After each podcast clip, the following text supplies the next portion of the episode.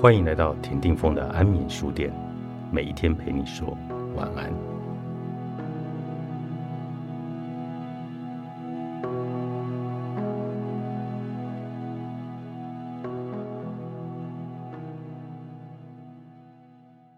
努力的代价有很多的形式。假设你想要表达对某人的爱，演化心理学家、动物行为学家。以至于专栏作家都深谙高成本讯号的价值何在，它不好假造，有资源又有意愿才能够释放。有人批评订婚戒指是一种陋习，昂贵无用，不如将钱花在买房还实际一些。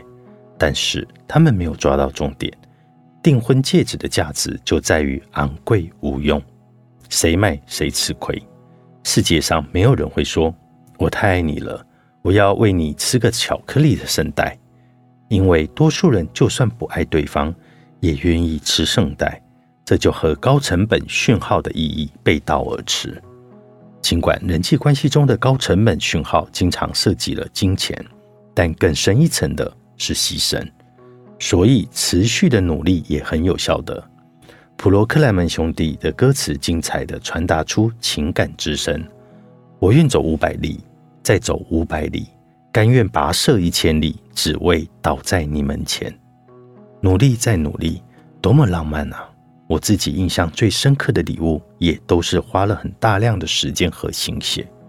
送的人必须有所牺牲，才能够取得或制作，蕴含了深沉的忠实与情感。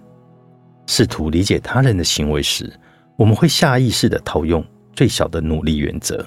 像我最近很爱喝日本的 whisky，如果你在法兰克酒屋见过我，或在我家的角落看到空酒瓶的话，就会明白我所言不假。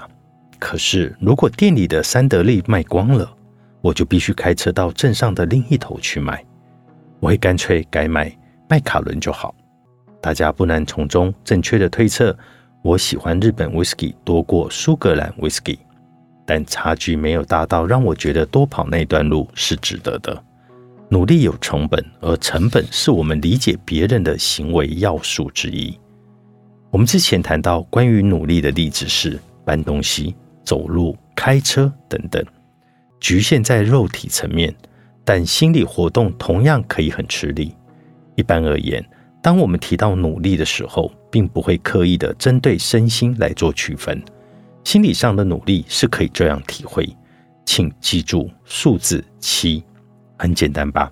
再来，请记住我从青少年时期就一直用到现在的电话号码五五六八八九零五八。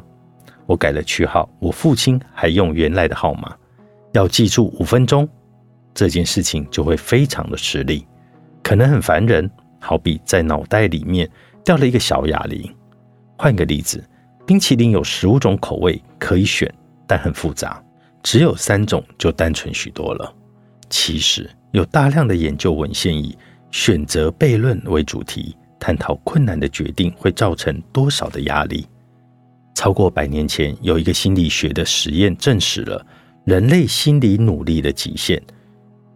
渊口赫子的博士论文《心理疲劳》，他的指导教授不是别人，正是爱德华桑代克。有一部分是对自己进行严苛的实验，例如四位数的护城的心算，整整的四天，每天十二个小时持续的进行。他发现撑越久越辛苦。后来做出结论：长期且持续的进行繁重又艰难的工作，会导致表现功能的效率下降。换言之，心理努力的规则与肉体其实是努力相仿的。数十年后，另一个团队重现了圆口赫子的发现。不过，研究的方法是将样本修改为研究生，请他们进入辛苦的心理工作模式。三位学生效法圆口赫子的地狱流程，结果表现一天比一天差。不过，下滑的幅度没有当初圆口赫子的研究数据那么夸张。显而易见的是，受试学生十分讨厌这一项任务。回报中提及。疲惫、焦躁和厌烦。其中有一个人的感想是，应该能够打动到桑代克。他说：“就算能领一万美元，我也不想要再过一次这四天了。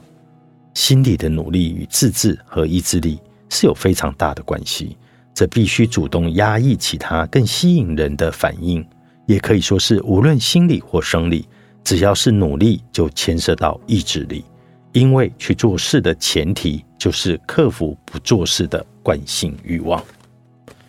有多痛就有多值得。作者保罗·布伦，商周出版。